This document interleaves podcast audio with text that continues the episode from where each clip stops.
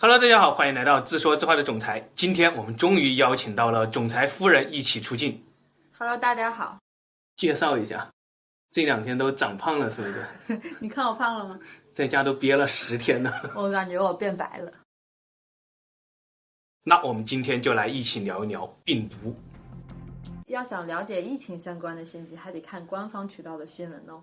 故事从一个都市传说说起。二零一八年一月份，《Cell》杂志发表了两篇重磅论文，论述了一个观点，那就是人类的记忆与病毒有关。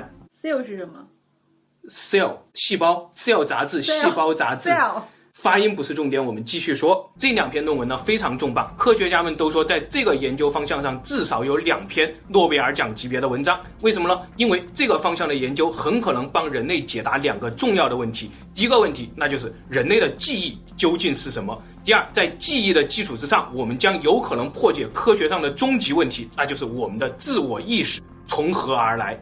这两篇论文刚一发出，在美国的一家。大型的大众科普网站叫做 New Science 上，马上出现了一篇解读性的文章，标题叫做“翻译过来就是人类的意识可能来源于一种远古的病毒”。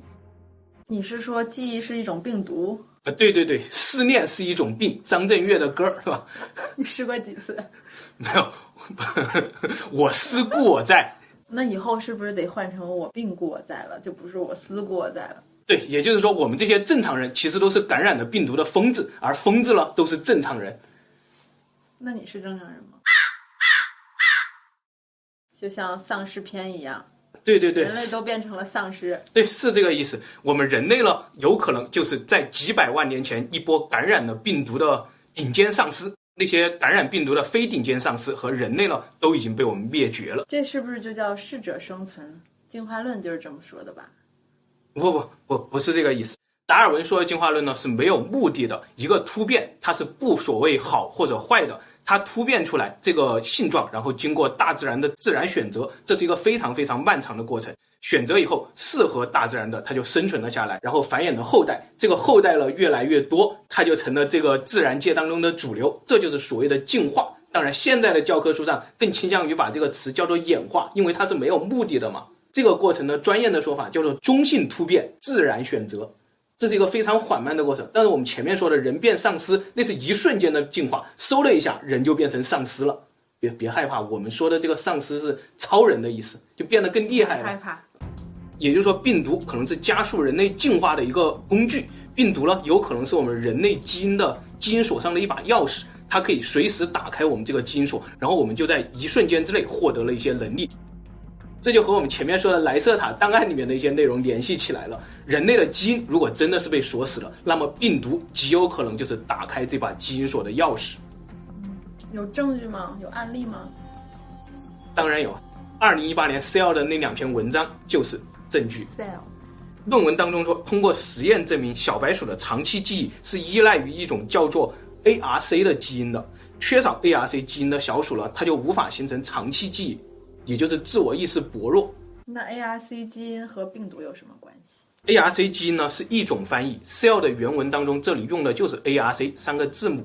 这个 ARC 呢是足以改写生物书的一个物质。我问你一个问题吧，初中的生物题：人类的大脑当中有神经元啊，神经元是一些细胞，这些细胞呢大家联合在一起，联合的地方呢叫做突触。突触。对，这些突触了，它们之间会传递一些物质。传递的这些物质呢，是无时无刻都在的。我们的思想，我们的意识，科学家说，就是这些物质传递所造成的。无论是我们醒着还是睡着的时候，这些物质都在传递。于是我们就有了思想，就有了自我，就做了梦。那你告诉我，问题来了，这些物质究竟是什么呢？电信号吧。啊，对对对，还有呢？还有一些激素。传统意义上认为，大脑的神经元传递的主要就是一些化学物质，像多巴胺一类的。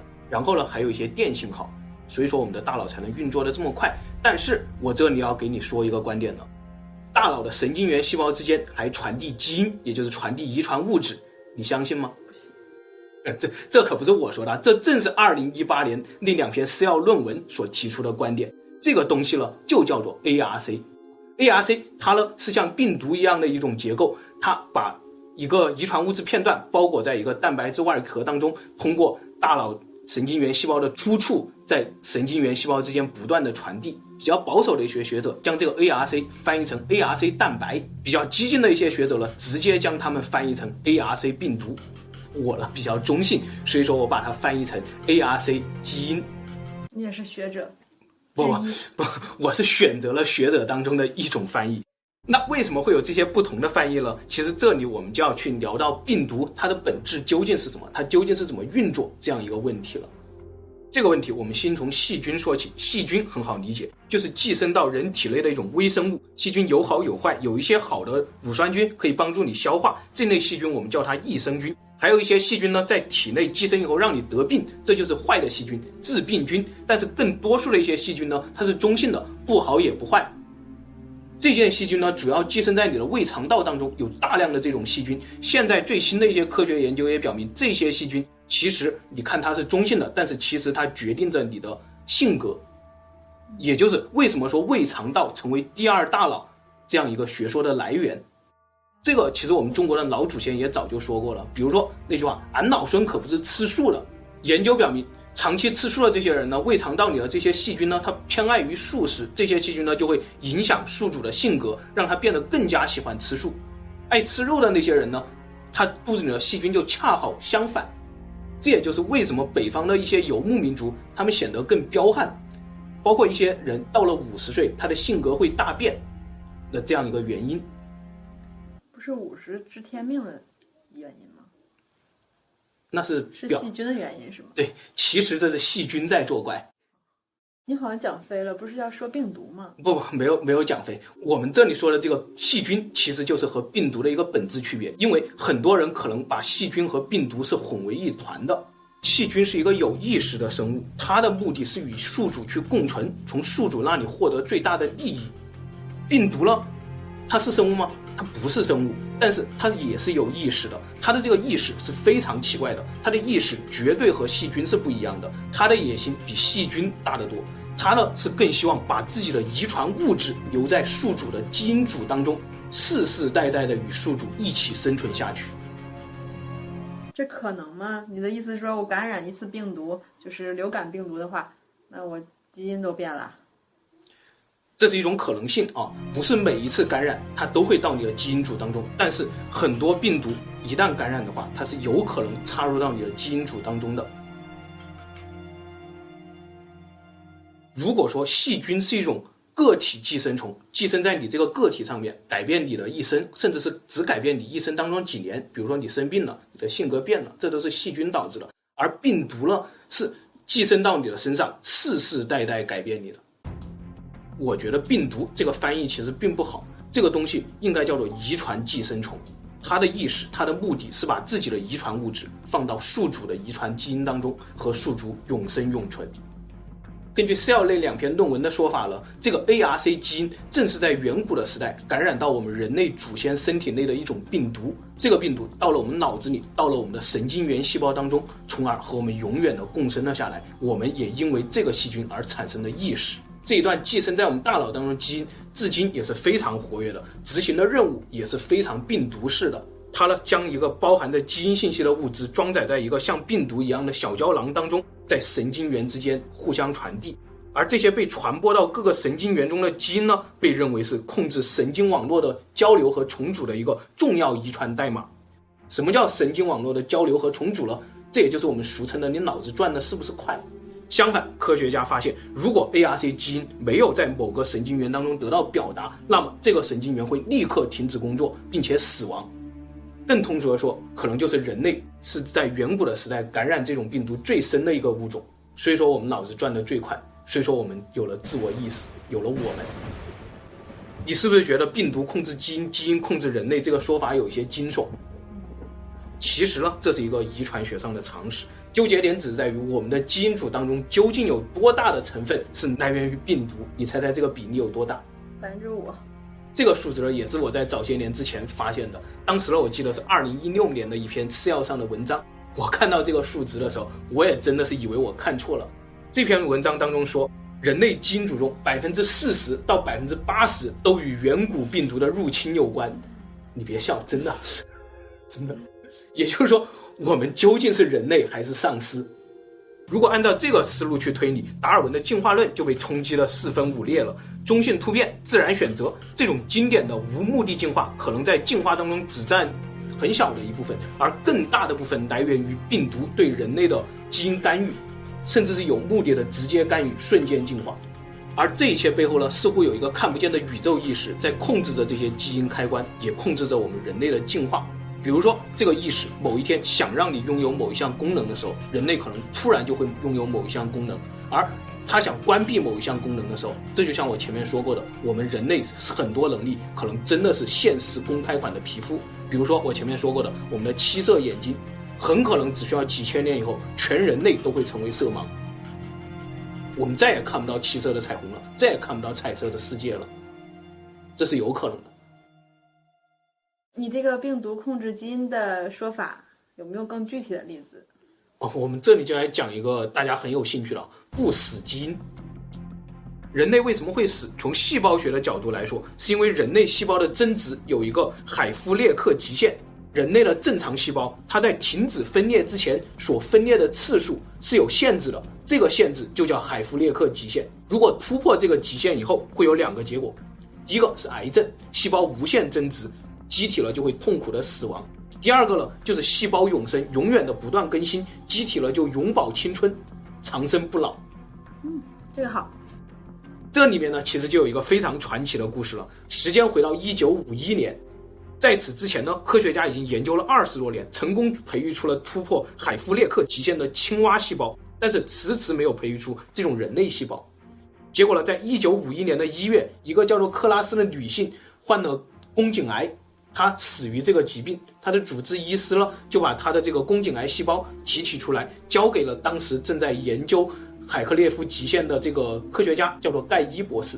盖伊博士收到这个样本以后呢，起初并没有去多留意，把它就放在那里了。结果几个月以后，盖伊博士再来看这个样本的时候，发现这些细胞竟然突破了海弗列克极限，它们正在无限的增殖，每隔二十四小时，细胞的数量就会翻一倍。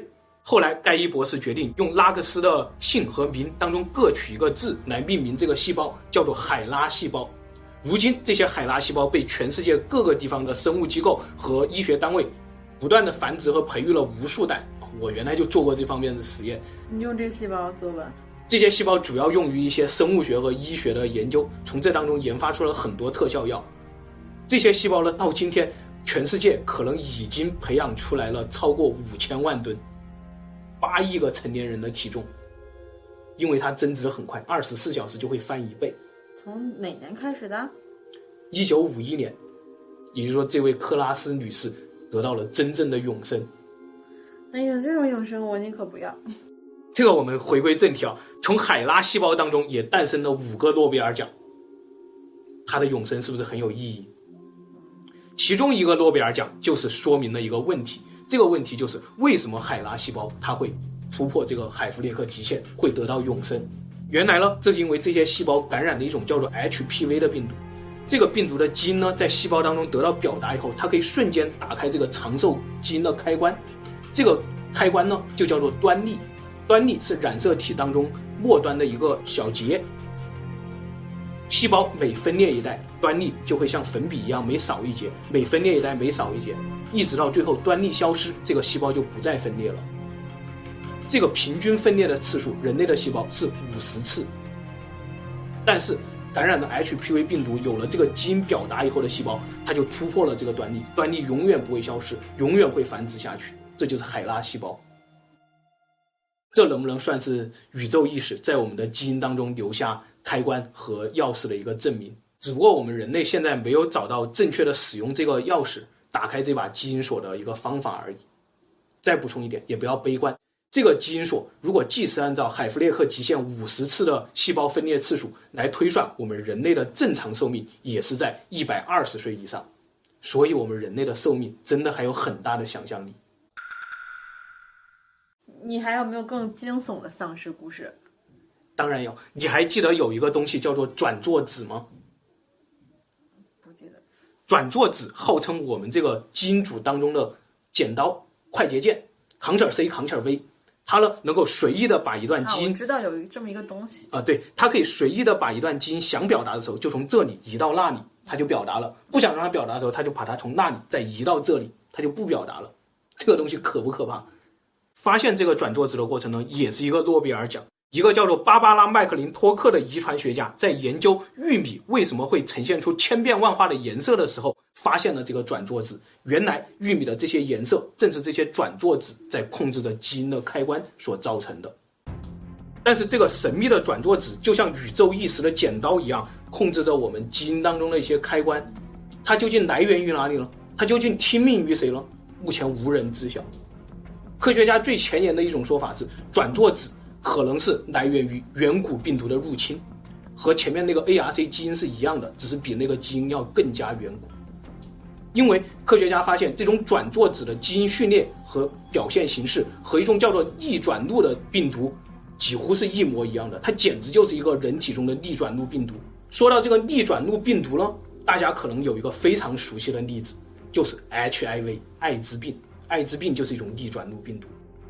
说到 HIV 了，还有一个更加惊悚的故事，估计你也想听，是什么呢？那就是二零一七年的诺贝尔奖冷冻电镜技术，你知道吗？这是一个能够让人直接看到细菌结构的一个超级显微镜技术吧。有了这个冷冻电镜技术以后呢，才有了我们前面的故事。正是在二零一八年的时候，一群科学家用这个冷冻电镜技术去观察人类神经元当中的那个 ARC 蛋白的时候，他们惊奇地发现。这个东西怎么和 HIV 长得一模一样啊？于是他们就开始研究这个东西，研究的结果就是我们前面说到的那两个惊奇：一，这个东西的外衣和 HIV 简直是一模一样，它们一定是同源的；第二，进一步研究这个 ARC 病毒竟然在我们的大脑之间传播遗传物质，像病毒一样，而且这个传播的遗传物质还是和我们的自我意识有关的。最后，我们说一个最恐怖的故事，也就是说，你我的自我意识都是来源于远古的一种 HIV 病毒。某一天，这种病毒感染到了我们的人体内，到了我们的大脑中，在我们的神经元当中，帮我们打开了我们的自我意识这个基因锁。与此同时呢，这个生物学的过程表现在社会上，就是大量的人类变成了丧尸。这个丧尸呢，因为自我意识的觉醒比人类要更强，他们就灭绝了人类。最后，这些丧尸开始自称人类，自称我们，因为他们有了意识，这就是我们的来源。你想打开你的基因锁？